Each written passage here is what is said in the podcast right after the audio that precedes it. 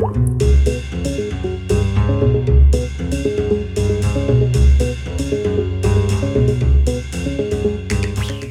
who's going to open this roadshow? I don't know. Sideshow. What is that? What should we call it? I think we should call it the Long Overdue Podcast. Brought to you by the Decatur Public Library. Yeah. A production of the Decatur Public Library in Decatur, Texas. Very good. We're all here. Yes, we are. We're all here. no one's anywhere else. Nope. We're here. All together in the same room. That's true. This is not one of those uh, teleconferences or um, Or divide and conquer. what, whatever you call it, where everybody's recording, but they're all in different locations. Remote. Mm-hmm. Yeah, this is not one of those. We're all in the same room, so we can see each other in in person, not on a digital screen. Okay, this has gone on way too Are you long. Are you sure? I think we can keep this going for longer. I, I think he's probably right about that. Oh, oh, I know he can keep it on going on for longer. Does just because you can doesn't mean you should. but it doesn't mean I won't. well, that's true too. Okay. Well, look. I think that that's that'll do for an intro uh, to today's topic as we approach the end of 2019. Is books that were read, books that were read by the people in this room There we go. in 2019. Books Yes. that we read. And actually, Right. I think a lot of, well, not a lot of, the ones that I brought are the ones that I've read since, did, didn't we do a mid year one? Yeah, Yeah, we we did. did. Yeah. Mm-hmm. So since then, So in the last half of 2019. yeah. So I got to tell you, mine are true crime. Mm-hmm. All of them. So, no, You people. I have three that are true crime, and one I did talk about on Dewey. So I'll just kind of mention that one. And then I do have a fiction one, but it's about murder. Just when you thought it was safe to go back in the podcast. I know, really? and then the other one is a, a juvenile fiction book. So I, I've kind of got a few different ones. okay. Do you want me to start? Everybody's just kind of. You can. What do you have, Denise?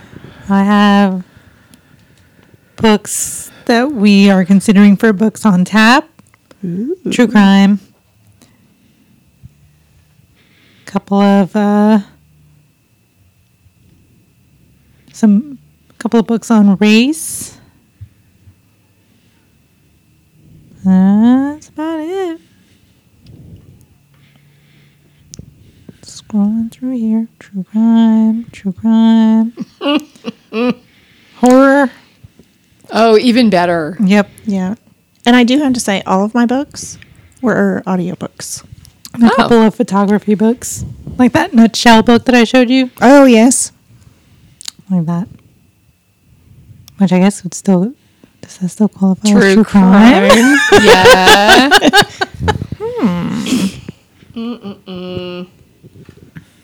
I did. I I actually did read another book, but we did do that one on Dewey, and I don't remember what it was. I mean, I remember what it's about, but I don't mm-hmm. remember the name of it. Yeah, most of these So- we did for Dewey. Yeah. So But there were a couple that I couldn't do do for Dewey hmm. mm-hmm. because they were audiobooks and they were not in our library. So I'm going to talk about it now. So there. All right, Chris, what do about have? you? What about me? I, you know me. I'm just, you know, my, my usual nonsense. I don't think we have any of these in our library, and I've read most of the stuff that I read is game related stuff. But I do have Tales from the Gas Station, Volume Two. So what's that? It was fantastic. Did you talk about the first volume before? Yeah. last year? Yeah, Yeah. the first volume came out last year, Right. and the second volume came out this year. Are they short stories? No, No. no. They're long stories. I mean, it, it's I, it's pretty much Isn't a novel just one really long story? it's more of the same that that was in the first volume. That uh, it's these employees that work at this this junky little gas station on the outs outside of town or edge of town, and And and the town is just ambiguous, right? right, Like, it's never any named. town. Yeah, it could be any town in It the could be this American. Midwest or whatever, and uh, and yeah, just weird weird stuff happens that some sometimes is is kind of scary. Is it kind of dangerous. Stephen Kingish? No. I, I wouldn't say so. I mean, it, it's creepy, but I wouldn't call it Stephen King. It's not really like that Okay. writing style at all. Who who's the author? Uh, Jack Townsend, Okay. also known as Gas Station Jack. Well, of course.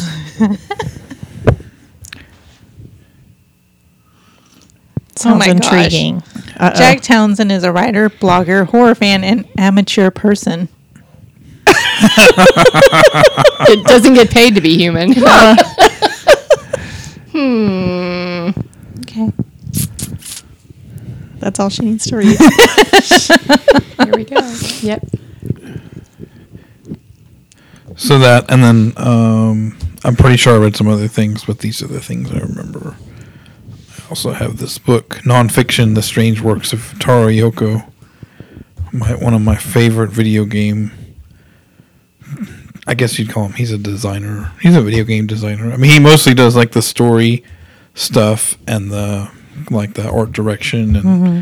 things like that. But he's kind of the big one of the big guys in charge. He writes weird, weird video games where weird stuff happens and all the characters are have issues and are very strange. Mm. Just like in real life. and it's usually really violent and dark and and also like darkly humorous and anyway i can elaborate on it because the book is really fantastic. It's about his journey from So is it like a memoir? um sort of. I don't think I w- I don't know. I don't think it's a memoir. I think it's more of a bio semi-biographical. Okay. because it's about him but it's also about the games that he designed. Oh, okay. the dragon So it's like Tron, Yeah. it's like tron like where he sort of crosses over into the game. And so it's about the game, but it's about him. It's Mm. no, That's mind boggling. no, it's not like that at all. Sorry. Sorry, I was just trying to make a connection there. No, it's fine. It's cool. Anytime we can mention Tron, Well, we're pretty yeah. happy. For no apparent no, reason. it's just that we can just throw in Tron every now and then. Success. anytime, yeah, anytime you can talk about Yeah. Bruce Boxleitner. yeah. The other thing I've been enjoying the heck out of is Goblin Slayer. I started reading all the Goblin Slayer stuff, hmm. and I just I just love it. It's like mm-hmm. the greatest thing. And what is that? It's a light novel and manga series, Oh, okay. and it's very it's all very much set in a D D and D style world, and it makes references to like this is a world where the gods used to play games against each other in dice, and then they decided that they were going to create pawns to to represent them as champions and and stuff. And so it's like the characters are kind of like are like the little the little characters in the game, and the gods are like the players. And, hmm. That sounds interesting. but it's about a man who he is just a goblin specialist. Like that's all he he does. He just slays goblins. Does he have a big knife?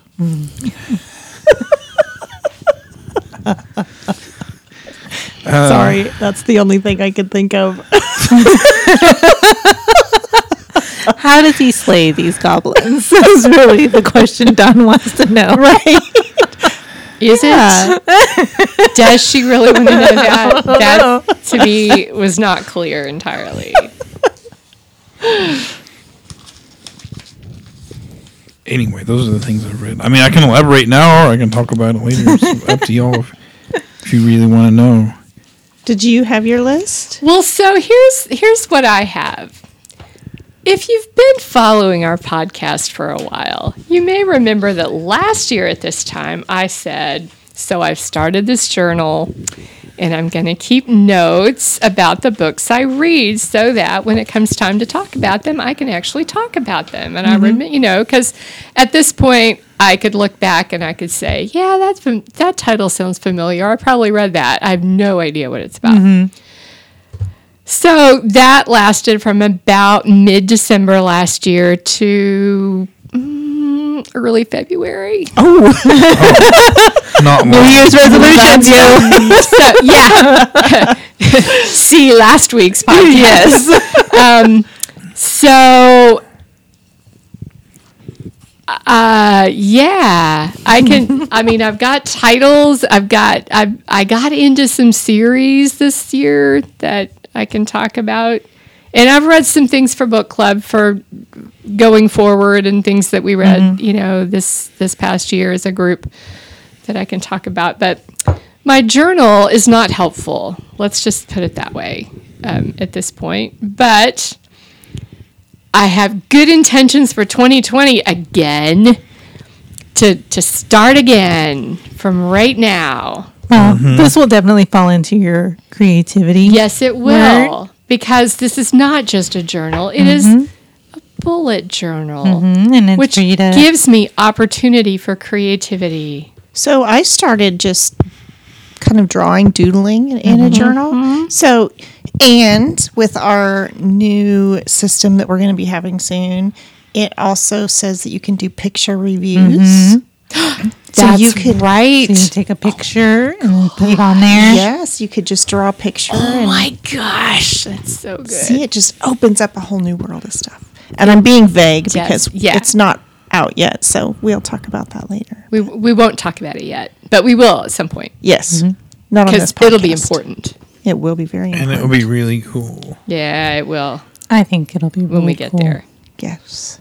Okay. So yeah, I got some books to talk about, but not from my journal. Thank goodness Libby keeps track of what I've read for me and uh, Does it? yes, it does. I think I, go to my disabled that. timeline and see what I've read. Now it doesn't give me a summary. It just says you read this on this date. But can you click on the title and it takes you to it? Funny you should ask that because I don't think so. I think if you click on the title, all it does is take you to the option to read a sample. Hmm. So yeah, I thought it would give me a um, a Yeah, like take you you know at to least the- the, to the- teaser or something. to where it, you know the the details of it, and then yeah, that's what I thought too. Maybe I'm maybe I'm that's a flaw. Libby. That is a That's flaw. a flaw. You're Yeah. I had to do that with um, audiobooks mm-hmm. because what was it called? Audible. Because I didn't remember what the title was about. I mean, what the book was mm-hmm. about just from the title. There you go. Right. Like I I went through my my Libby list and I saw this book called Ghosted by Rosie Walsh and I thought, Ooh, yeah, I read that. Mm-hmm. what's it about? I had to do I had to go just get on Search the it. interwebs and search it and get, you know, to get a, enough for me to say, "Oh, uh-huh. yeah, that one." So, yeah, that's all I hmm. got. All right. Well, I really really want to talk about one of my books. Please do. Yeah. It's called The Good Nurse by Charles Graeber. The Have y'all Good heard of it? Nurse. I think I saw your review. Oh yeah, yeah, you did probably. It is about a young man. His, I believe his name in the review uh, or in the book is Charles, also, but that's not the author. Um, he was a little weird, and he would go into hospitals. He became a nurse, went to school, whatever, and he would kill people and he would just find different drugs that would do different things. And so it was never the same thing. Mm-hmm. And so they it would be harder for them to catch on because they just seemed like natural deaths. Mm-hmm. So sometimes he would give them drugs to have a seizure. And sometimes he would give them drugs to paralyze them. But they could still feel everything.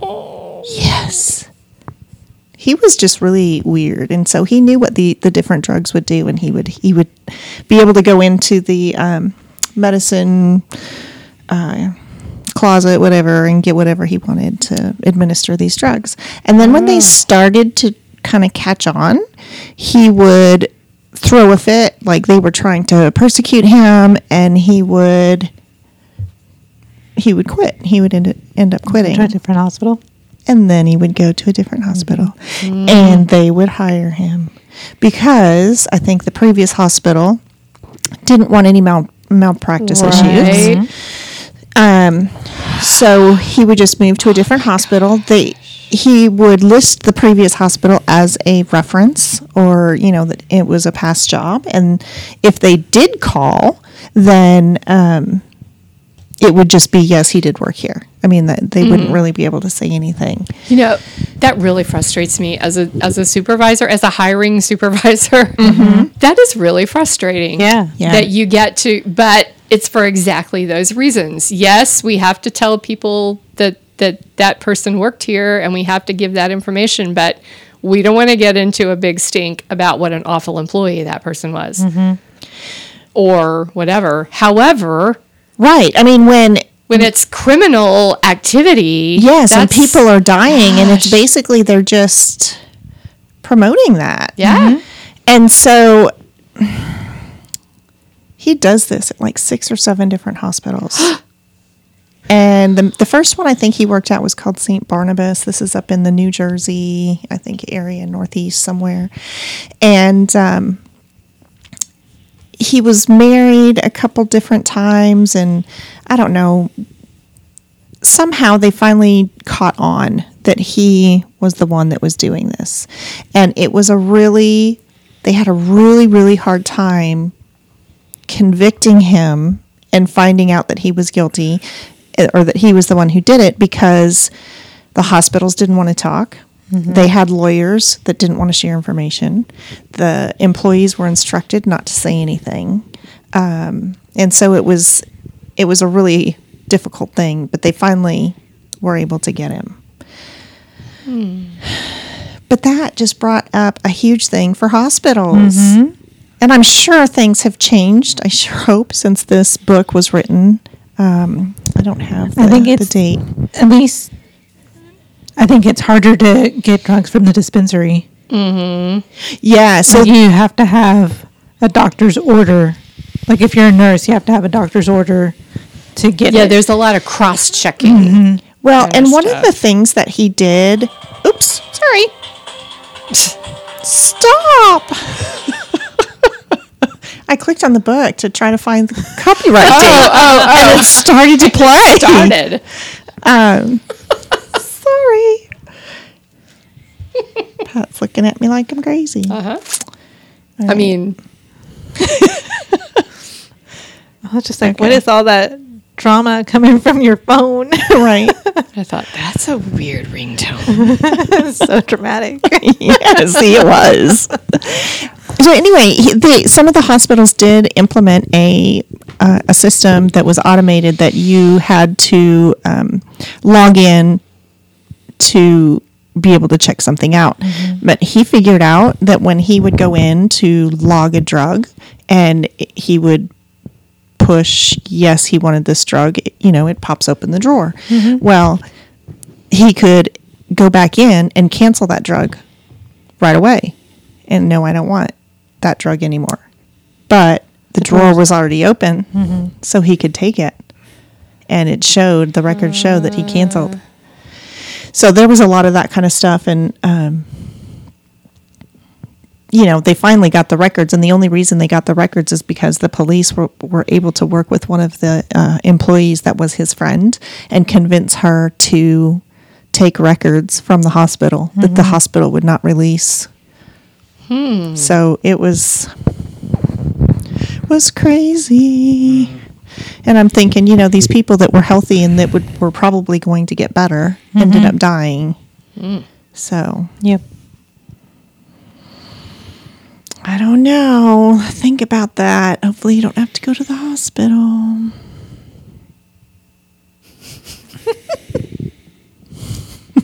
what? Nothing. so this so this makes me think about Catch Me If You Can, but at least he kept going to different occupations. Like Yeah. he wasn't going on to the next hospital and still getting a job. In your book. No, No, no, in in- Catch Me If You Can. Oh, okay. And he wasn't killing anybody. He was just No, he was writing just- hot checks. Oh, Being a forger, for, forgerer, Forger. forger, Yep. forger. That's my word. Okay. so yeah, I've been waiting a long time to talk about that book. It was a really good book. That's really creepy. It is creepy. What a creepy dude. Thank you, Chris, for Did he look like a creepy dude? no. Just look like a dude. Yeah. That's even worse. Yes, it is.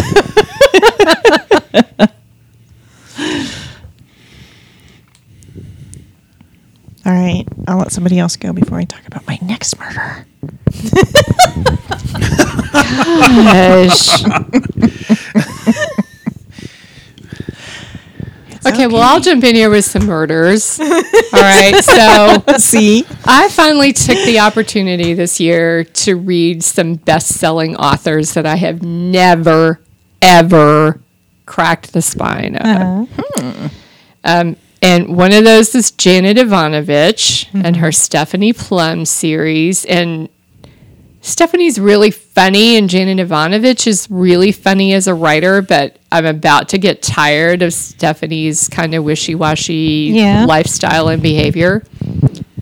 Does she love this guy? Does she love that guy? Who knows? oh wait, there's somebody else. Wait, I don't care. I'm a bounty hunter, but I don't know what I'm doing. And I At some point after like 20 something books, you think she would have figured out her job. Well, you know, it, it's like she's better at it, and she's got this friend who hangs a lot, hangs around all the time and helps her, but doesn't. But then she's always having to call somebody to come get her out of scrapes, and it's Mm-hmm. like just, just. Do something. Be better Make- at your job. Make good choices. Be better at your job or get a different one. yeah, exactly, exactly. But you know, she's still funny, so I'm probably going to keep reading. But it's not like I'm waiting with bated breath for the next volume. Um, you know, Have the you caught up? yeah. Oh yeah. Oh yeah. I caught up back in the spring and have been waiting. You know, I, it's Yeah. okay. When I see a new one, I think, oh yeah, at some point I'll probably read that. But again, it's like the first few Mm-hmm. were really fun, and then after that, it was like, really, again, Yeah. we're going to do this. And the other is Nora Roberts. I'd never read a Nora Roberts book that I know of.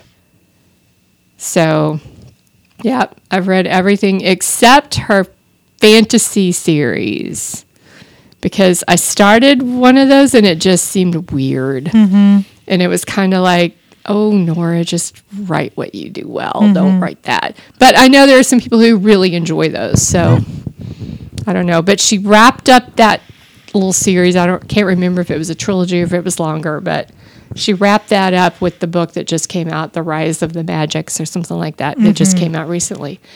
Um, so I'm hoping she won't write any more of those. Um, but I even went back and and kind of read some of her early things that were really just basic romance kind of things. But but I liked some of her sort of suspense. I like the settings she chooses. She always has interesting groups of people that come together, you know, diff- the characters and the way they interact and and the settings she chooses. And then once I caught up with that and read all of those, yes, I read a lot. Um, I decided I would go ahead and read the J.D. Robb, which is also by Nora Roberts. Spoiler. Um, no, they don't. It's not a spoiler anymore. No, Hasn't she's been for got it on 20 all of those right? books. Yeah. Yeah, it J.D. even says it right Nora now. Roberts. Nora Roberts writing Yeah. as J.D. Robb. I think Yeah. there's one book that even takes it so far as to say it was co-authored by J.D. Robb and Nora Roberts. Yeah, I'm pretty sure we have a book like that in our library. Oh, that's, That's interesting. Yeah, like they did it together. That's like saying Robert Galbraith and J.K. Yeah. Rowling wrote a book together. Collaborated. That's so weird. But anyway, I'm I'm really enjoying these. The the JD Robb. I'm a I'm not quite halfway through because I think she's about to publish number 50. I thought she was at like 43, but I think I just saw something that said she's about to publish number 50. Wow. Um, Pretty incredible, isn't it? Yeah. That's very Man, incredible. Yeah. and this is not all she writes. You know, she this is just half of what she writes. Mm-hmm. So, but I've I've really enjoyed Eve Dallas as a character and kind of who she is, her backstory, and kind of how we find out more about that as the books go along, and how she deals with finding out more about that, and all those things. So And it's mildly sci-fi, right? Yeah. well, it yeah, it's place fut- it takes place in the future. So I think the first one might starts in 2057 or 2058, and then like each one just picks right up where where the the last one. I'm on number 20, and it's set in 2059, like So I don't- fall of 2059. When I was reading them, I don't think I did them in an order necessarily. Oh, okay. Well, I mean, you've got the homicide. You've got her. She's a detective, a mm-hmm. homicide detective, and so you you've got that story, which is self-contained. Yes. But then you've got her and her group of friends and the people around her. That if you read them out of order, things are a little wonky. But Yeah. the main, I mean, like the the detective story is self-contained in each volume. So mm-hmm. yeah. But anyway, Do they have flying cars? Um, you know, it's interesting because yes, they do, but they're not allowed to just do that anytime. Well, that makes so, sense. Yeah. So the the cars, regular cars, stay on the ground, but there are um, maxi buses that that are up in the air. There are um, some kind of some kind of like other kind of public transportation that's up in the air. But for the most part, the cars. This, so she. This is set in New York, in Manhattan. There's always traffic jams. But as a police officer, she can put her on-duty light on and do a vertical and go over them. Hmm. But she also, I So- mean, her husband is uber rich, I understand. Yeah, yeah, And yeah. he has like some cool things. He's for got her a drive or jet something. copter or a couple of jet copters and so things like that. So Yeah. it, it's pretty cool. And so, yeah, there are some interesting futuristic things that they do. Like they have an auto chef. I thought that was just the coolest thing. Like you, just, you program it for whatever, but it has to, it has to, I mean, it's not just magic food.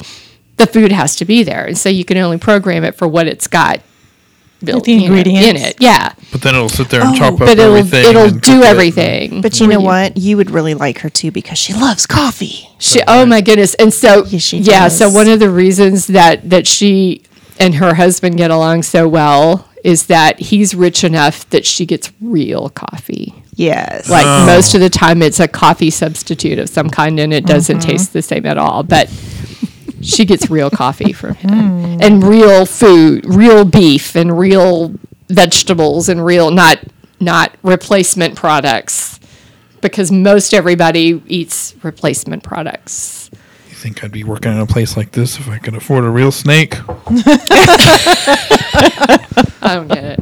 Yeah, it's fine. It's a Blade Runner reference because that's what I I, keep I thinking was just of, going to say, you got to explain. Okay, yeah, Blade Runner. like all- everybody's animals and pets and stuff were all okay. were all synthetic. so they weren't this is real interesting. animals. That um, a a droid kitten came into the last story, and and helped them solve a murder. Hmm. It was it was used as a as a, a prop weapon? to to draw in this person Hmm. that was the intended victim. That's devious. It is. But they found synthetic fur on her. I mean, she died, yes. But I don't know how devious it is. It seems like one of the oldest tricks in the books, but usually with children. That doesn't make it any less it's devious. droid kitten. Wait. It's classic devious. Yeah. Okay. yes. So anyway, I'm really enjoying these. Partly because I like murder mysteries if they're fiction. yeah. and partly because I really like these characters, the the kind of continuing characters. I like these people. So I think I stopped reading them because I was looking for the one Obsession in Death. okay. And that's where I stopped because I couldn't find it. Couldn't find it, so you stopped. yeah. Well, actually, I read in on Libby, our Overdrive app, um, the ebook format. The first twenty books you get them in fives. Ooh. So for two weeks, you've got five books to read. oh my goodness.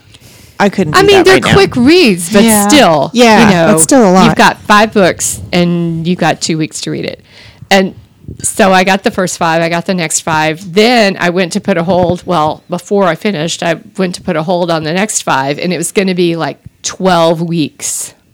Wow. But the next five were only about four weeks. I went ahead and put my hold on. That's what I'm reading right now. okay. So I've skipped five, but I can kind of fill in the gaps. I'll go back and read them because they're mm-hmm. interesting. But mm-hmm. now I know what already happened to those continuing people, Right. Yeah. you know, but then I'll move on. But so, yeah, I, I came to the library to look for those books I was missing.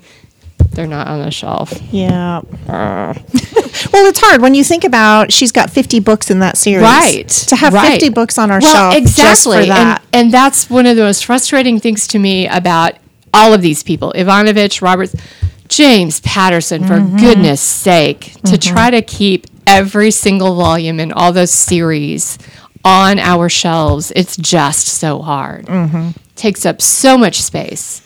And then you try to keep a series in large print.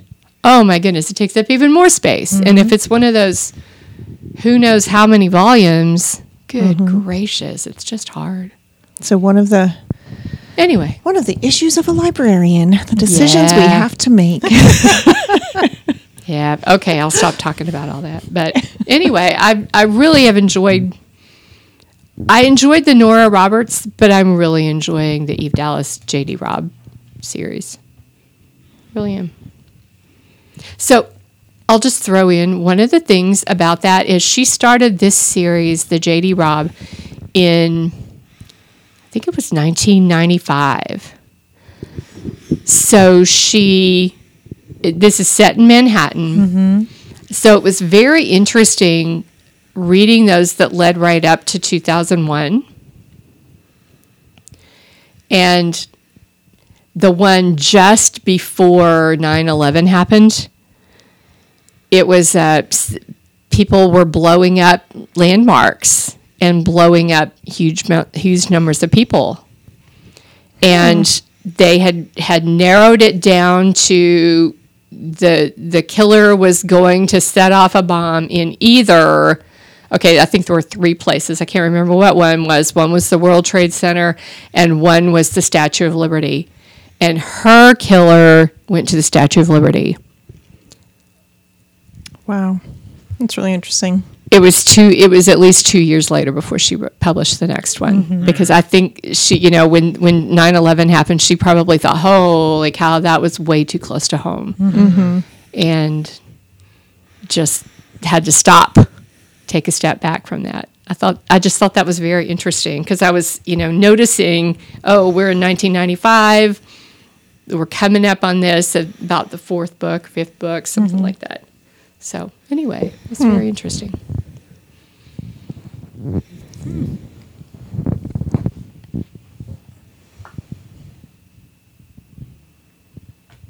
So tell me about this gas station yeah and gas station Jack. Is that what he's called? Gas Station Jack, that's the narrator. He's the one that tells all the stories. Okay. Okay, all the stories, but you said it's not short stories. I mean, no, not tec- technically, no. Okay. th- I'm, and but sort of yes. Okay. I mean, they're all narrated by by Jack, and they all involve the same characters in the same place. But they're different incidents and different things that happen. Some of them carry on for longer than others, but it's all chronological. Hmm. So he's telling about things that have happened. Yeah, And kind of station. Yeah. Um, it's. I, I remember talking about it last time. It started out as a blog on on No Sleep or one of the other creepy pasta websites, mm-hmm. and you know it's very much presented like Gas Station Jack is a real. I mean, he is a real guy, but you know, he wrote the books. But it's presented like he really works at this gas station, and these are things that really happened to him. and he decided to, to write a blog about it, and so that's the format that these are is like his blog posts. Interesting. Sort Let of. me see. I mean, like, like that's kind of the intended audience is the readers online. Mm-hmm. So this looks like a creepy gas station. Well, that's Yeah. that's astute. That- Wow. This is this is why we paid on the big. I mean, well, well, I'm, I'm just, I'm glad. So I'm, glad- wondering, is this what his gas station looks like that he works in? Yes. So he works in a gas station, but he writes books. No. He's not really. real. He's not. I mean, yeah. Gas Station Jack is the character. I know. I'm trying to figure it all out here. he's that is yes that is the persona that he writes from but I, i'm pretty sure that i mean he probably may you know lots of people work at gas stations at some point in their life mm-hmm. right so you know maybe the author did at some point but i'm pretty sure that's not his his main thing that he does especially since this has gotten so big that i'm sure he probably doesn't have to work at a gas station if he doesn't One want would to. hope. I, I hope so. Unless he just really wants to, you know. But this one includes Christmas at the gas station. Oh, Yeah. so that must be jolly. Yeah, they all get seasonally they all get snowed creepypasta. in and are locked in the ga- stuck in the gas station during the worst blizzard ever. So that sounds like With Misery with A uh, shape Stephen shift. King. No, they, Oh, there's I a- was gonna say it sounds like, like the last, mist. I think you're thinking of the mist. No, I'm The thinking last about. episode of Bless the Harts I watched on because Misery was the one where the author has that accident and she keeps him at her house. yeah, because of a blizzard, he gets wrecked, and then she Yeah. keeps him there because she can't See, get and out. I'm thinking of the mist because of the mist they get stuck in that gas station. well, yeah, that's true. well, the, it was the grocery store, wasn't it? oh yeah, maybe it was the grocery store. Yeah, it's a grocery store. Like, but there's a shape shifting uh, or a shapeshifter Shapeshifter. and and a, a a demon named Sagoth involved. So this reminds me a little about uh, Supernatural. We're just gonna throw pop And culture also references Spencer at you this entire time. Spencer Middleton, which is just the most awful dude ever. And they're all they're all in this gas station. It's pretty funny because and at the when they first meet the shapeshifter, he um he comes out of the the woods and the snow and he's uh he looks like um what is it Donald Glover, right? Yes. Yeah, the guy that was Lando. Uh-huh. Yeah, he No. that that's how the shape. Donald Glover. Oh, that Lando. Yeah, yes. Sorry. young young You're Lando, thinking not, Billy, not old Lando. Billy Dee Williams. That's not Donald Glover. Okay, sorry. yeah, any, generation. and so Jack Jack is like ge- totally geeking out, and he's like, and then I, you know, and then he said, blah blah blah, said, you know, three times Emmy award winning Donald Glover, and you know. Sta- outstanding rap musician Donald Glover, you know, and he just keeps on saying all these these things added on to like saying like I can't believe Donald Glover is here in the gas station, and then he calls his friend, well, his friend, his acquaintance, ben- Benjamin, um, who who like hunts things like that, I guess, like shapeshifters. so then he calls Dean. He calls Benjamin and he's like, or, or Benjamin calls him. I don't know. Any, and anyhow, they're having this conversation. He's like, you wouldn't believe it. Donald Glover is here in the gas station, and he's like, it's like, did you get stupider since the last time I saw you? Get Donald Glover is at home with his family. He that is. I just looked it up. this is the kind of situations they get into, and so Like social media exists, you. yeah, yeah. okay, I want to hmm. read the first one, and then I'm going to read the second. Well, I have it. I can bring it for you. You can Okay, read it. yes, please. I would like to read that. Good. I will bring it. You can read the second one too. So this, the first one is just called Gas Station Volume One. Tales from the Gas Station, Volume Tales One. Tales from the gas station. Yeah. All right. That is going to be on my list All for right. 2020. I already got one person to read it. See Yeah. next episode of the Long Overdue podcast. yes. Spoiler. so scary with humor. Yes, it's it's creepy and sometimes a little intense and scary and also very funny Okay. the whole the whole time. and Jack has fatal familial insomnia, or at least, at least that's what he believes. Mm-hmm. And uh, and you start to find out more about that in this book, and I don't want to say too much. Yeah, don't spoil it for me because I won't read it. What do you got, Denise? Uh, let's see, what do I want to talk about? I listened to Black Klansman, Race, Hate, and the Undercover Investigation of a Lifetime. Sorry, I got cut off there. By Ron Stallworth, which Spike Lee turned into a movie. Mm-hmm. Good movie too. Um, I haven't seen the movie. I just listened to the book. So Ron Stallworth um, is the reader, and he sounds like the sweetest old man ever. like I listen to him, you're just like, oh, he's so cute. But his story is very, very interesting.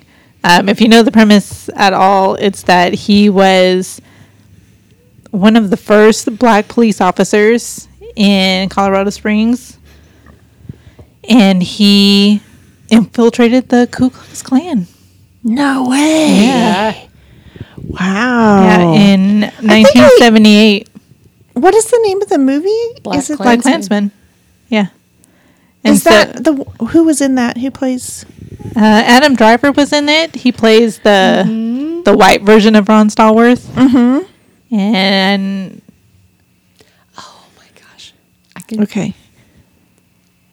I can only see him as the character, so I can't right. figure out who he is. Because I'm vaguely seeing this one movie, so I'm thinking. Yeah, like, Okay, thank you, because I was I was like, I know his name.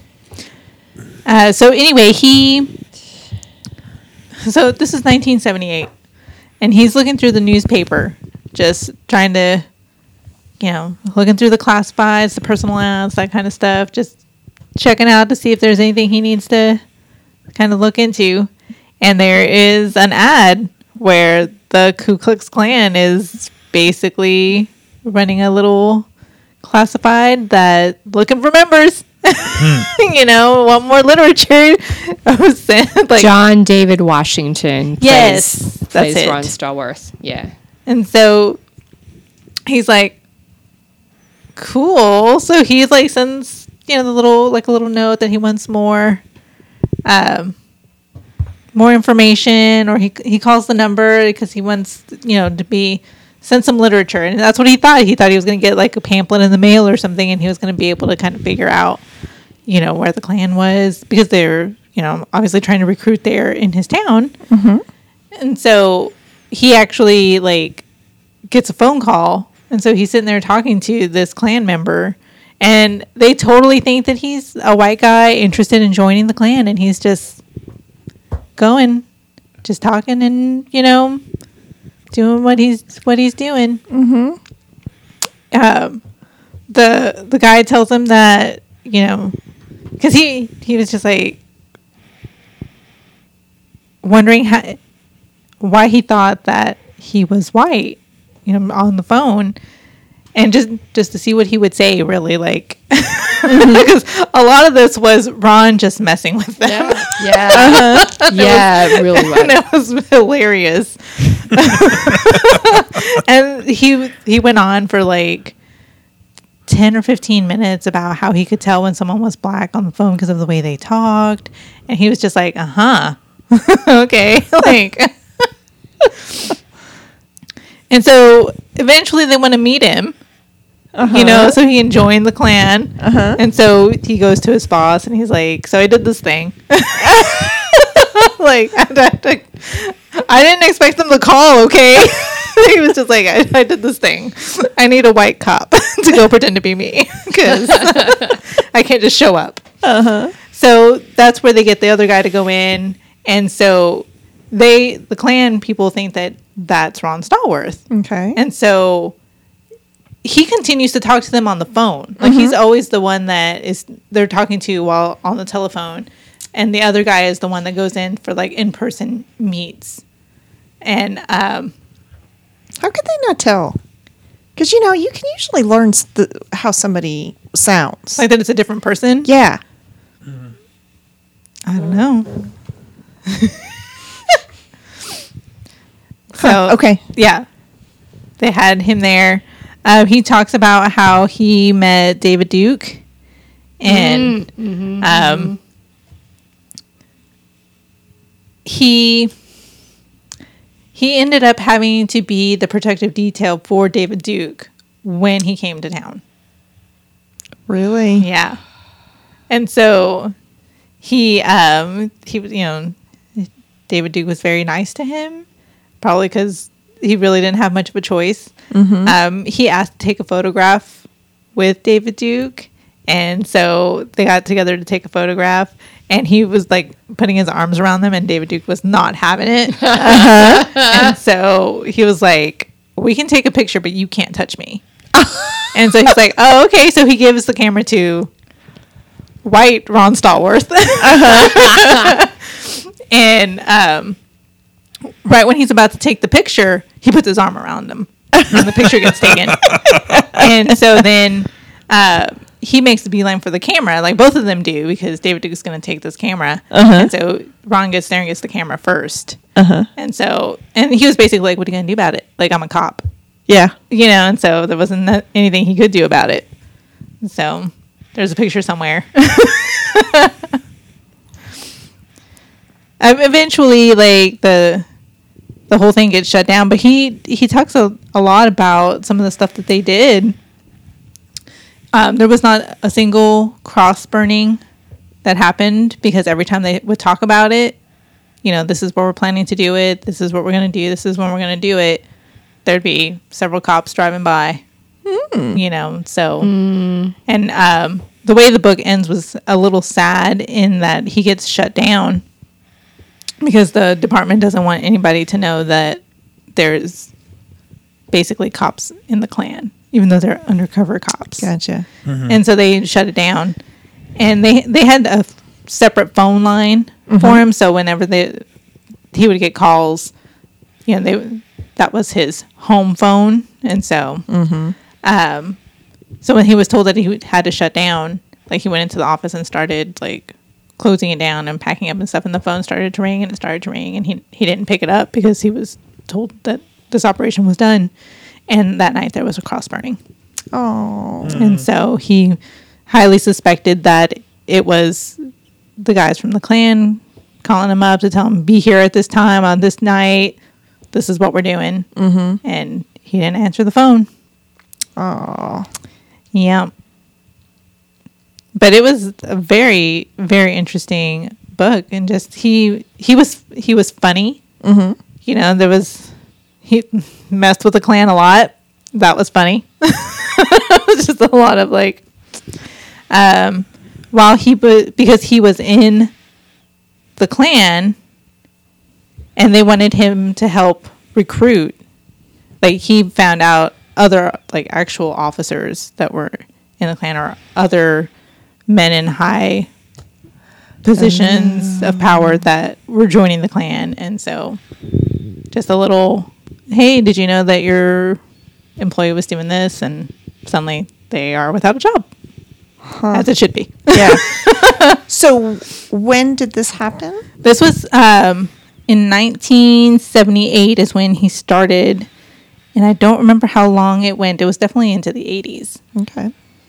so it was very good. And then after i read it um, i looked up a little bit more about the movie and I, I read an article where ron stallworth was talking about how um, when the movie was coming out david duke called him. And he was he he was basically wanting to know if he was going to look like an idiot in this movie. And like he was he was very worried about it. And he pro- said that he was you know a big fan of spike lee. And he's just like why are you calling me?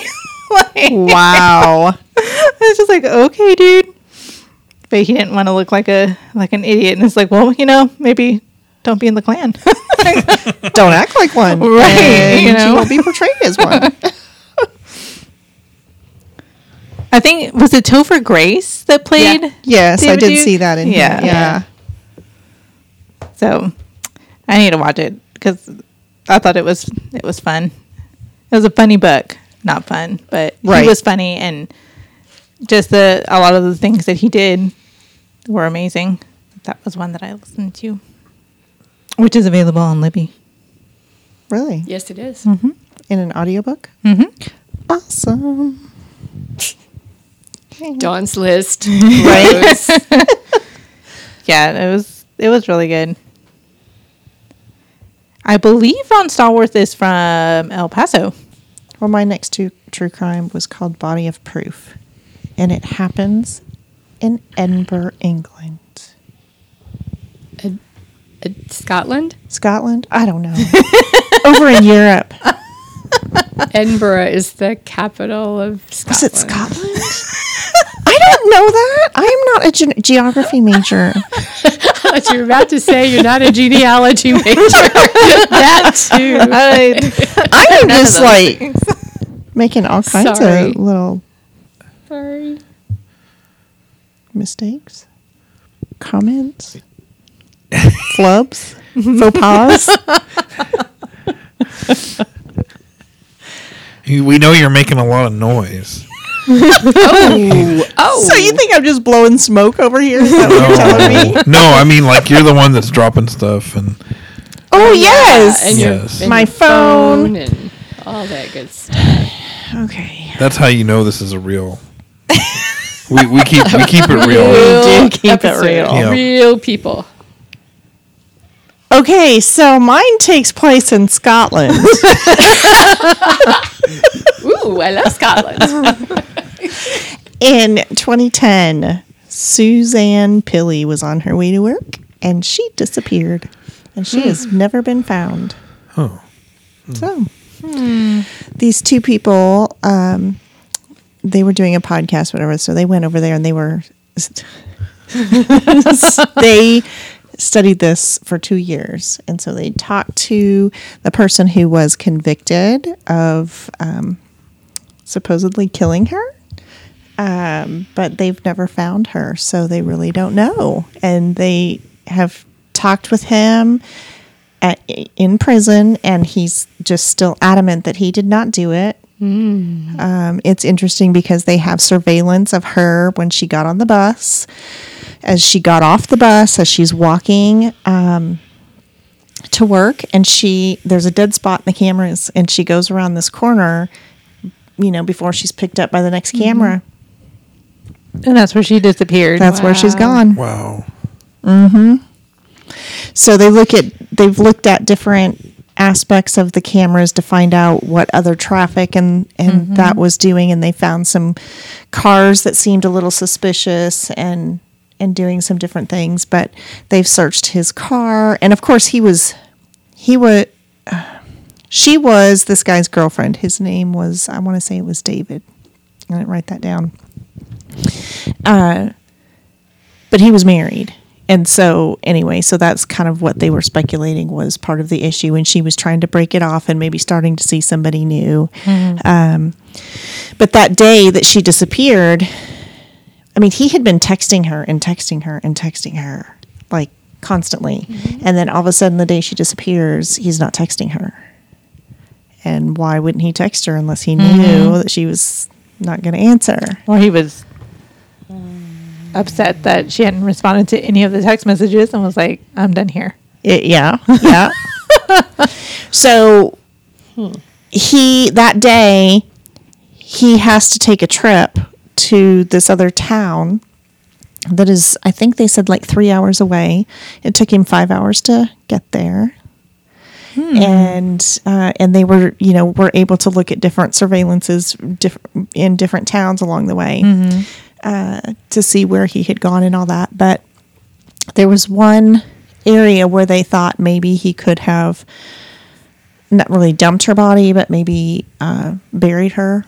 And uh, so the the people that were doing the podcast, um, Sophie Ellis, they kind of went back in that area and but they they didn't ever find anything. So she's still just missing. So Did they take anything to search with, or did they just go walk around like metal detector or uh, I don't believe they Cadaver did. sniffing dog. Right? That- something. big machine thing that does Yeah. like Earth X-ray things. that thing. Well, because they weren't the police, and they there was some issues with with that, they had to be careful, and there were some some things specifically that they said that they were not allowed to do.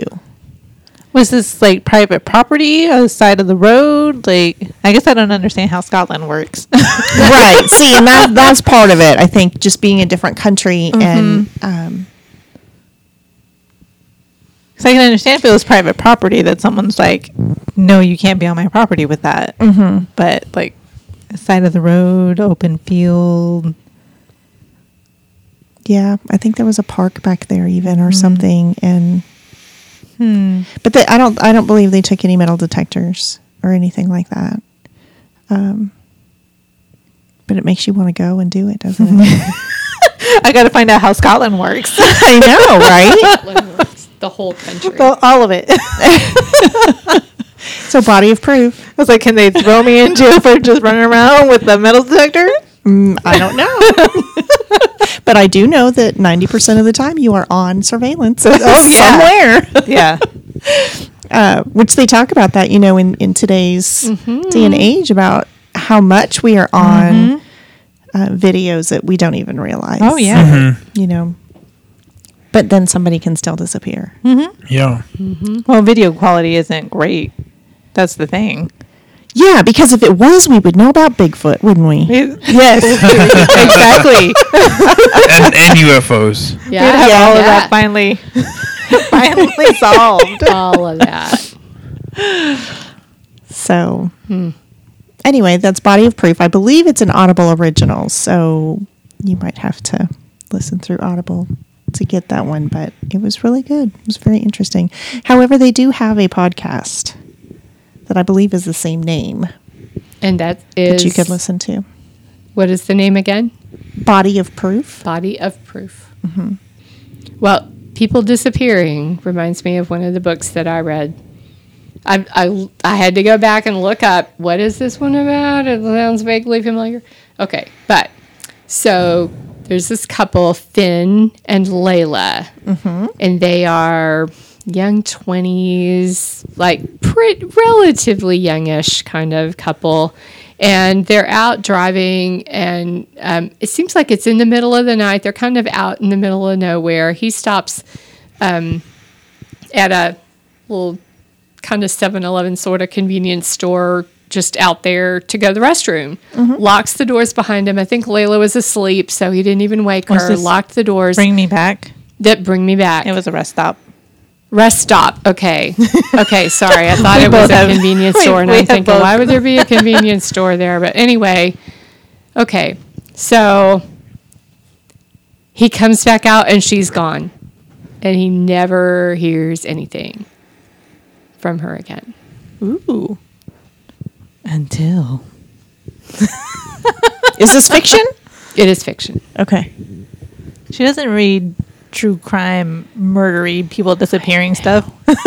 Just made up. Yeah. But it sounded Crime. very intriguing, like it could have been real. It is. It, it, well, see, So up until a ter- certain degree, and then it gets very uh, Look, in their Okay. grief, Finn and Layla's sister Ellen grow close. And after some years, they become a couple, and um, they're actually, they've decided to get married. And then all of a sudden, things start to, to happen. Like people say, I, I think I saw, I could have sworn it was Layla. I saw her. And then he gets these weird emails from people who know more than they should. And then phone messages and just stuff goes on. And it's very odd. And he's he's still not absolutely sure that Ellen is right for him is the one because he's just got these reservations I about think her. it was a lot more about he never stopped loving Well, yeah, he never stopped loving Layla, and he has this and guilt was- yeah. about Ellen. Definitely, So it was like as long as Layla's dead, this is fine. yeah, but now, doesn't and- know. and so you know, as these things start happening, and and he's starting to think, well, is, is Layla really alive? Because there was never anything definite. Mm-hmm. It was Nobody just knows. assumed that she's dead. Mm-hmm. And it was also assumed that he killed her. Because, you know, of course. But he was never convicted, Well, no. obviously, because he's getting married. Right. Right. Out and about doing whatevs. Yeah. Yeah. So anyway, that's kind of that's kind of the premise of that, and it goes all sorts of wonky ways, all sorts of wonky ways from there. It's very interesting. It's very much a psychological thriller, kind of mm-hmm. you know, Mm-hmm. messing with people's minds, and particularly Finn's. And it it's there are some really disturbed people in this book. Mm-hmm. Have you watched the program Glitch? Hmm. I think it's on Netflix. Mm-hmm. It's kind of it's similar to that. It's Okay. got this guy whose his wife dies and then he marries her best friend and then she comes back to life. yeah. Weird. It is weird. But that's kind of what it reminded me of. Okay. All right, so th- tell me the name of your book again. Bring Me Back Bring me back. by B.A. Paris. And it is on Overdrive. I I don't I did not listen, I read it. So I don't know if there's I an listened audio. to it. Okay. So here we are. There we are. It's available in any format you like. So you can get it on Overdrive You know, Libby. Yeah. or Libby. Which one is Libby it? is is Overdrive's app. Mm-hmm. There used to be an Overdrive app, and it's still out there, but it's about to go away. Mm-hmm. Well, I wanted to make sure because there was the Overdrive app can still be used. Yes, it can, through certain things that I do, and so I just wanted to but make it's sure it was about the- to go away. it's it's obsolete at hmm. this point, and it is about to completely hmm. disappear. Okay, so I hmm. wonder if those people are well. Obviously, they're going to have to discontinue and do something different. Right? So, Yes, they are. okay, But any content on Overdrive should be available on Libby. Yeah. oh, Libby is the preferred app. Yeah. So Libby, much Libby, easier. Libby on my label, label, label. Just Libby. Just one. do you remember? I do. Yeah, and Chris is looking at me like I'm crazy. When there's Libby's, Libby's, Libby's on the label, label, label, you will like it, like it, like it on your table, table, table. Because it's Libby's, Libby's, Libby's on the label, label, label. Hmm. It's a little jingle from the Libby. Libby's Uh, canned foods. Yeah. Yeah. Yeah. Because I grew up on canned foods. You know, that's that's what you had. That was the freshest available, Yeah, pretty much, unless you lived on a farm, which I did not. Interesting. Anyway, that's a side note, which I think would be a fascinating podcast. Really? What aspect of that exactly? Old slogans or, or jingles, slogans. jingles that we remember. So this is going to be like, which episode was it where you two talked and Chris and I just looked at y'all? like, yeah, I don't and we're like, we're going to have to YouTube this later. And did Now, you? Isn't that amazing? YouTube has not been in existence that long, but you can go to YouTube and see those jingles from like mm-hmm. 50 years ago. It's mm-hmm. amazing. Because someone had it recorded on their VHS tape when they were trying to record something on TV. yeah, you know, that's true. So that reminds me. The very first recording I ever had of a Charlie Brown Christmas was taped off the air onto my v- through my VHS recorder mm-hmm. onto a VHS tape. So my kids grew up thinking that a Charlie Brown Christmas also had Dolly Madison bakery commercials in the middle of it ah. because that's what was on when we recorded it. It's funny. Like if you bought the the, the tape Yeah, where you yeah. you it would You would that expect to see there. the Dolly Madison tape. And so it's a little program. disconcerting when it just goes clip and it goes right on to the next scene of Charlie Brown yeah. without Dolly Madison products being advertised. kind of like the the the first time I saw The Princess Bride was on on network TV. Mm-hmm. So recorded it.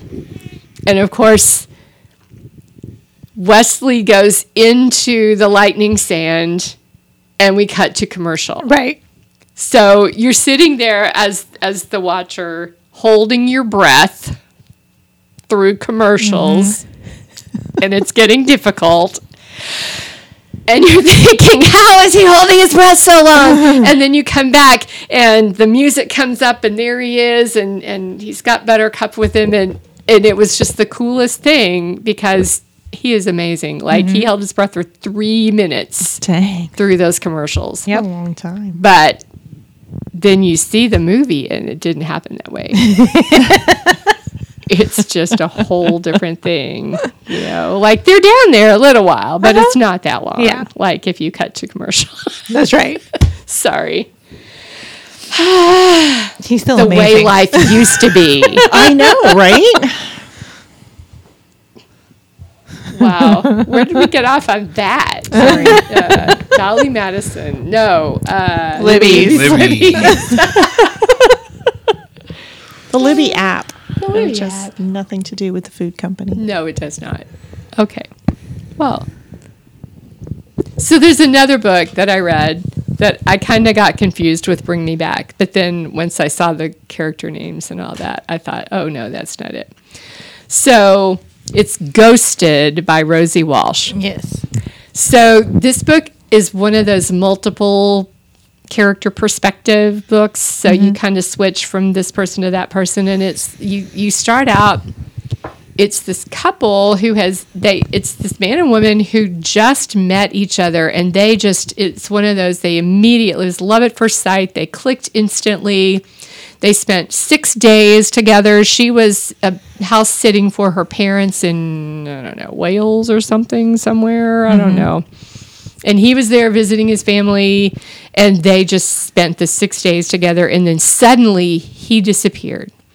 And i mean they were talking about a future. They were talking about you know all all kinds of serious stuff. And then he has to go on a trip that was already planned and he never comes back he never contacts her again and she just has no idea what is going on so i can't remember their names sorry um Six should have written days. that down.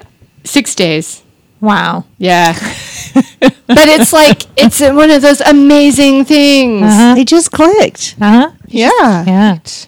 Not even a Uh, week. Got it.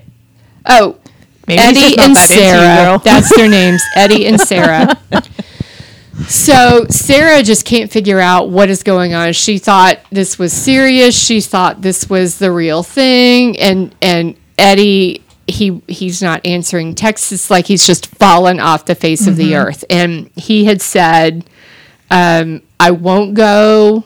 On this trip if you know if if you don't want me to she said no you already had it planned and you're you're you know going doing i can't remember what it was going to spain with friends or you know some you're they're in europe they go places Right. you know not Just like hop on do. a train. Right, yeah. Yeah. France. Yes. and you're in another country or six countries later or whatever um, but then so the but the book opens with a letter you, you're not sure who wrote it but it's addressed to you and it's clearly someone who died young tragically and it's one of these main characters. I mean, you can tell it's one of them talking to someone they mm-hmm. have lost.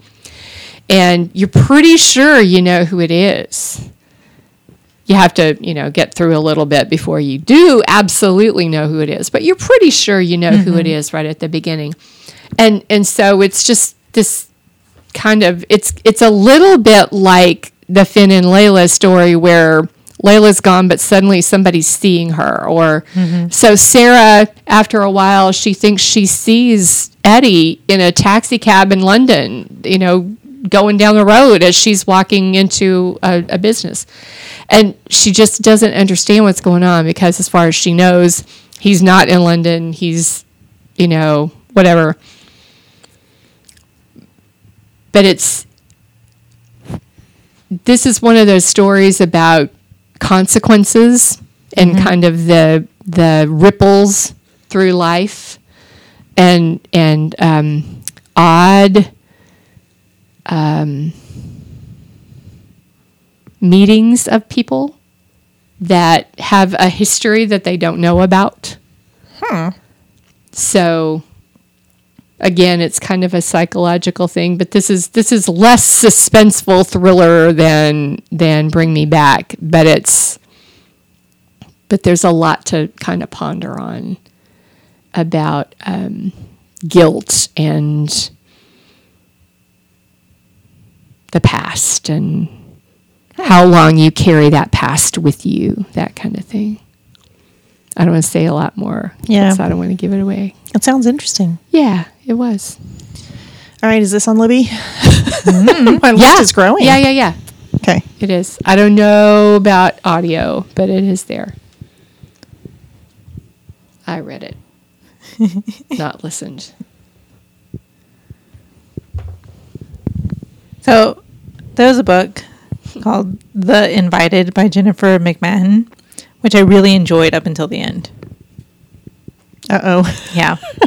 like it was such a great premise and such a good story. And then the end, I was like, Oh, really? dang.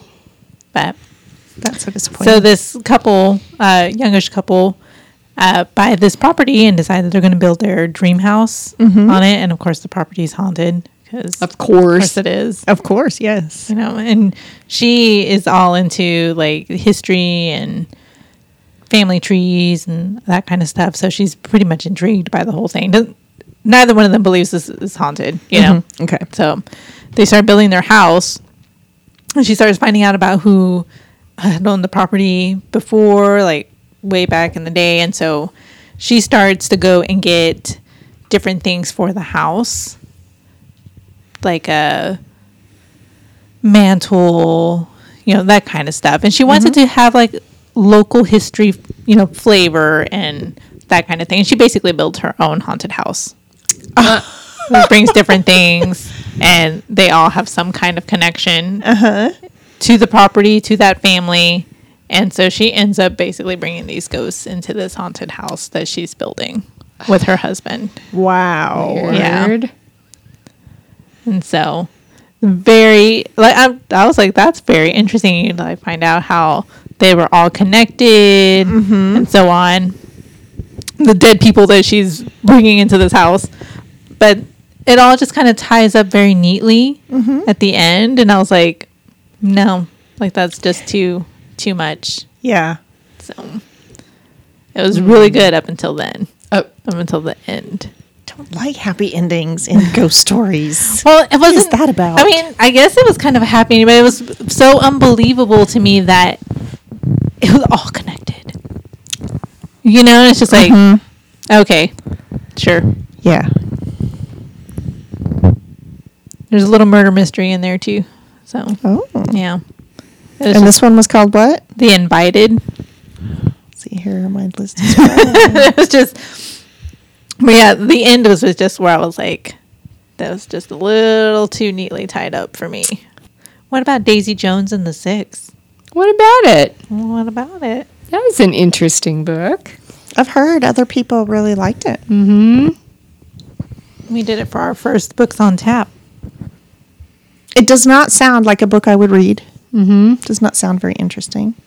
However, because everybody said they liked it, I don't know. It makes me kind of wonder if Does it make you want to read it or not want to read it? slightly, but not like these other ones. Okay.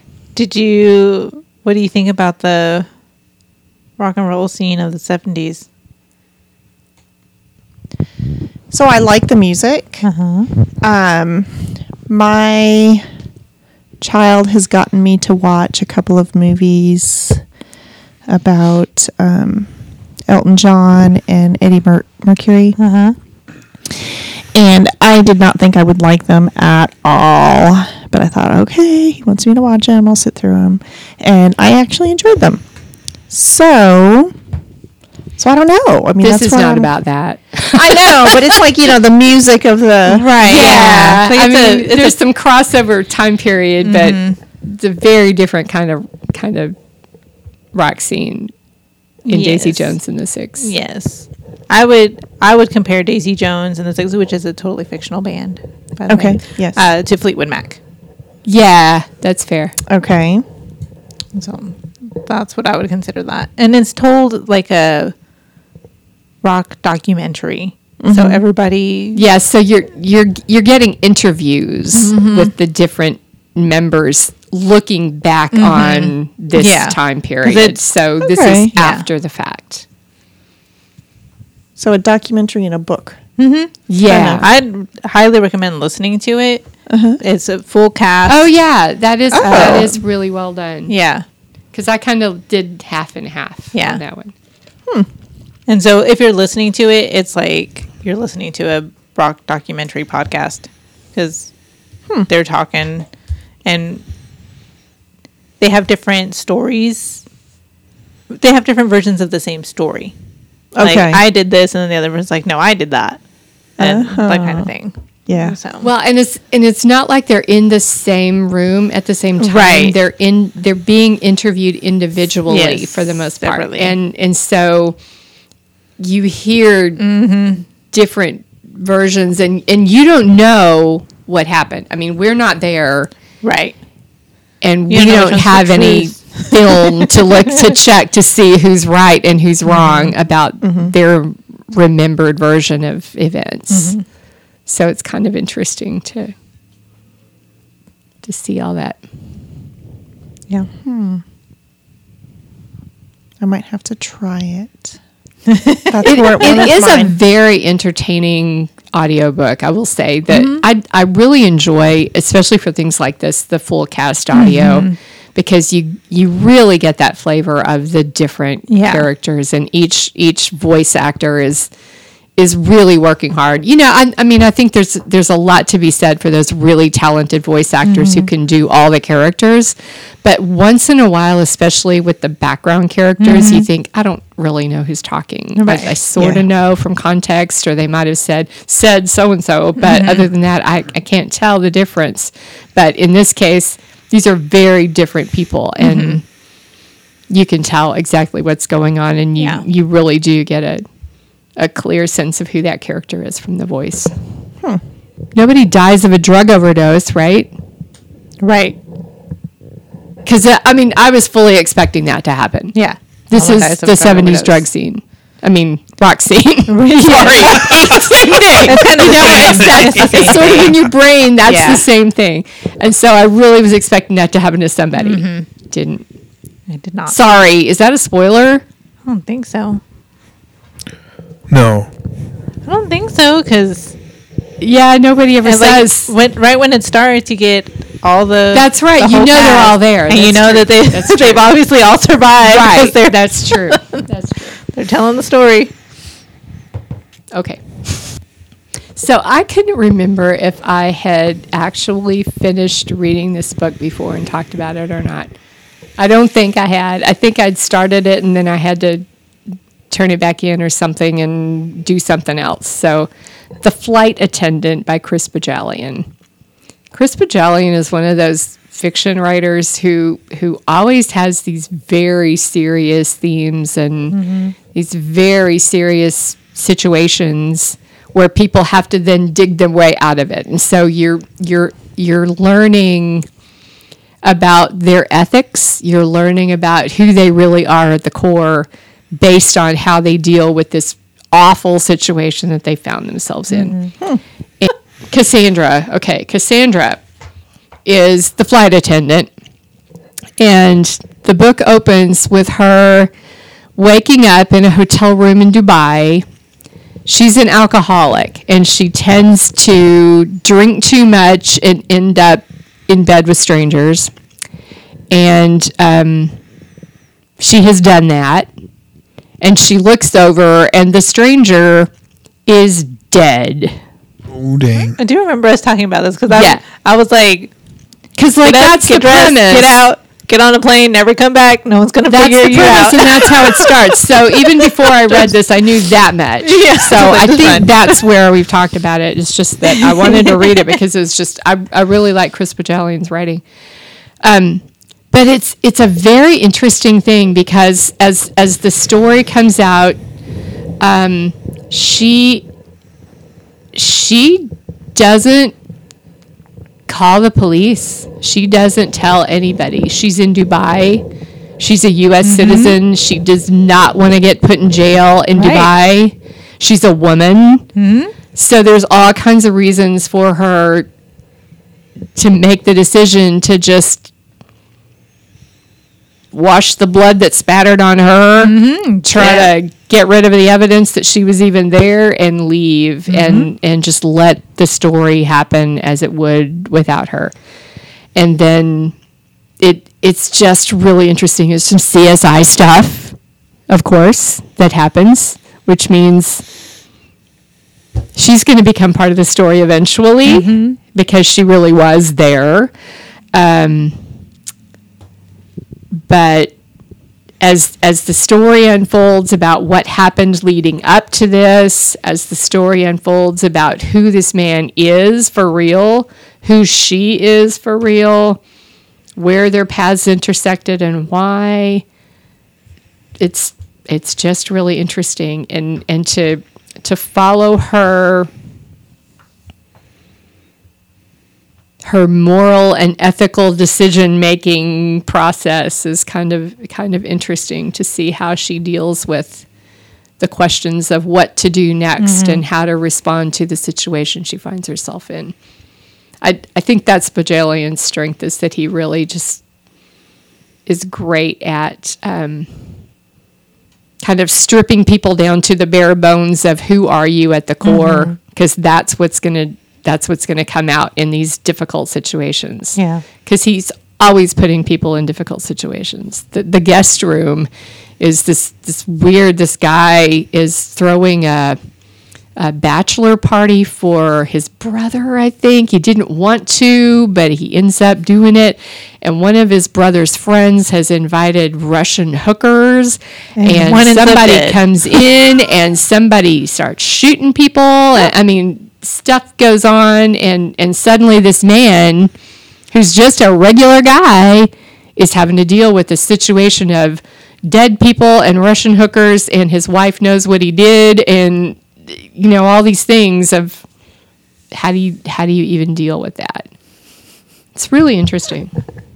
Anyway, here we are. Hmm. I did actually finish it this time. Next time, I should just invite. We should just invite my wife to Yeah. come and be on the podcast because she read a bunch of these Yeah. books, and she read a bunch of these kind of books, and she would be able to tell you like all about Yeah. them and stuff. Did you ever read The Grip of It? No, I didn't. Hmm. I had intended to and did not. Oh, is this the, the haunted house story Yes. that we s- By we Jack thought Jemc. about? Yeah. Yeah, which I did not read. No, I know. tried. I started. You're like too spooky. No. First page, too much. That was really interesting. You would like it. Yeah, You would. yeah.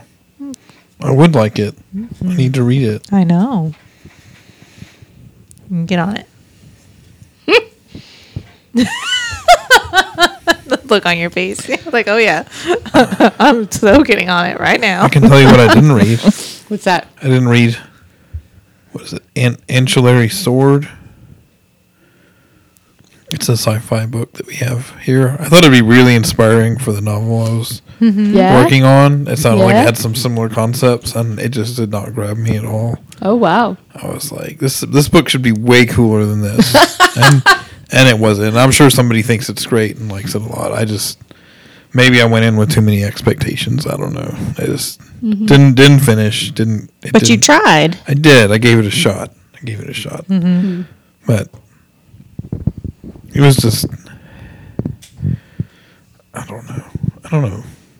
Sci-fi. Sci- I think a lot of sci-fi, and you know what? It was a military sci-fi too, which seems to be a thing that is like pretty dominant in the genre. There's a lot of military mm-hmm. sci-fi, There is a lot of military sci-fi.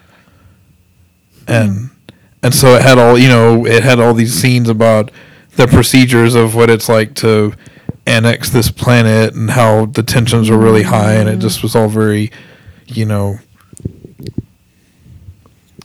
And I just wanted to get to the The action. To the sci-fi the, part? the meat of the story. Yeah. To the. I'm just gonna throw things I out don't there. know. until I guess I guess I want I guess I wanted it to be angsty and stuff Yeah. and ah. emotional and, and it was uh-huh. very it proceed. was- there was a lot of procedure mm-hmm. and the mm-hmm. yeah You know, I think sometimes people choose to write sci-fi like that because they don't have to really think about it. They don't have to do very much world building because they just take battle strategy mm-hmm. and blow up the scale. Hmm. Instead of actually being creative and building a world where things are different than they are here. That's my assessment of I can definitely lazy sci-fi yeah, writers. Yeah. That's why you didn't like it. I don't know that I was necessarily like that, but I could definitely see it going there. And I'm not saying that author is a lazy sci-fi writer. I'm just saying that's a possibility. Mm-hmm. Yeah. You can't say one way or the other because you only read Yeah. how many pages? I don't know. I usually give a, a book at least 50 pages before I call it mm-hmm. quits, so I know I got at least that far. Hmm. Yep. Okay. I, I think like if I if it doesn't get me hooked by 50 pages, I'm like mm-hmm. it's not mm-hmm. it's not worth my time Yeah, to try and no. slog through this. I'm still waiting to find a great sci-fi book that just really grabs me. Like I think the only one that I've ever read that like that would be considered sci-fi that I like was really riveted by was the Stephen R. Donaldson series, the in the Gap series. Hmm. Okay. But as it was essentially just a retelling of of the Thomas Covenant series, except in space. But with a okay. with a sci-fi bent. yeah. All right. So hmm. So I finished reading a book just a couple of days ago called Bloomland by John Englehardt. And it's about a university mass shooter. Yeah. It was really good. It's really intense. hmm. It was told- Fiction? yes. In a fictional university in Arkansas. So, but it's told. Um, there's three different characters that the narrator focuses on, and one is named Rose, who's a college student that wasn't like involved in the shooting. She wasn't shot or in the library where it happened. The mass shooting happened in the library. Yay. What? Yeah. Um, and a professor whose wife was killed in the mass shooting, and then the mass shooter himself. And so those are the three characters that they focus on. Hmm. It's very interesting. That would be interesting from the different perspectives. Yeah. And they both, Rose and uh, Eli, which was the mass shooter, had both had traumatic childhoods. Mm-hmm. And Rose went on to go to college and make Wow. friends and so on. And he did not. And they faced a lot of similar choices. And one went and one just kind of felt like he was owed and entitled. Hmm. But it was very good. It was very good. Mm-hmm. We're considering it for books on tap. Hmm. That sounds good. Yeah, it's very intense. It's it's small, like it's not a like a huge long book. It's small, mm-hmm. but Okay. it's definitely and there's a lot to unpack. Like after you sit finish reading it, Yeah. like there's a lot to think about Yeah. because he doesn't really like sympathize with the shooter. Mm-hmm. Um, he just kind of explains how he grew up, and you can tell that the narrator does not like the shooter and doesn't feel sorry for him or anything like that. And so, I think I thought that was really important that Yeah. it wasn't like let me try to normalize this person or make him seem like he was the victim. Mm-hmm. So So the next books on tap from when this episode airs will be January fourth Tuesday of the month at mm-hmm. Trinity Street, seven o'clock, six thirty. Sorry, six thirty. I won't be late. Mm-hmm. Um, is will my cat eat my eyeballs? Mm-hmm. Questions about death from tiny mortals by Caitlin Doughty. And this is a really quick read, but it's Caitlin Doughty is an undertaker Mm-hmm. that's that's her career and so she's actually answering questions about what happens to your body and different things like that that mm-hmm. kids have asked but she's answering it really for an adult mm-hmm. audience Yes, I, I've read the first yeah. two, and yeah, it's not for a child. no, no. it's not at all. But it may but help- you can tell it's kids' questions Right. because it gets at the heart of things that adults wouldn't ask. I think. Yes, but it may also help the adult to explain to a oh, child sure. in different terms. Mm-hmm. Yeah. because giving a little bit of that background Ask you, like, information. yeah. yeah. There's a chapter in there about a Viking funeral, which we're Right. gonna have to review. There is. Yes. Hmm. There is. Tom's like, okay.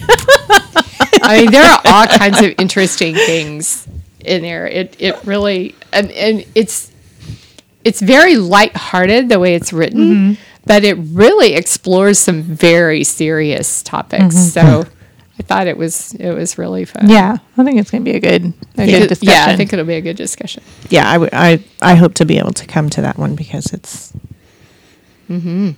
it's good and th- it, they're like little short Right. three or four page Yeah. answer this question and mm-hmm. then it's on to the next one so kind of little chapters but yeah it's So yeah, easy it to read it very easy to read. Mm-hmm.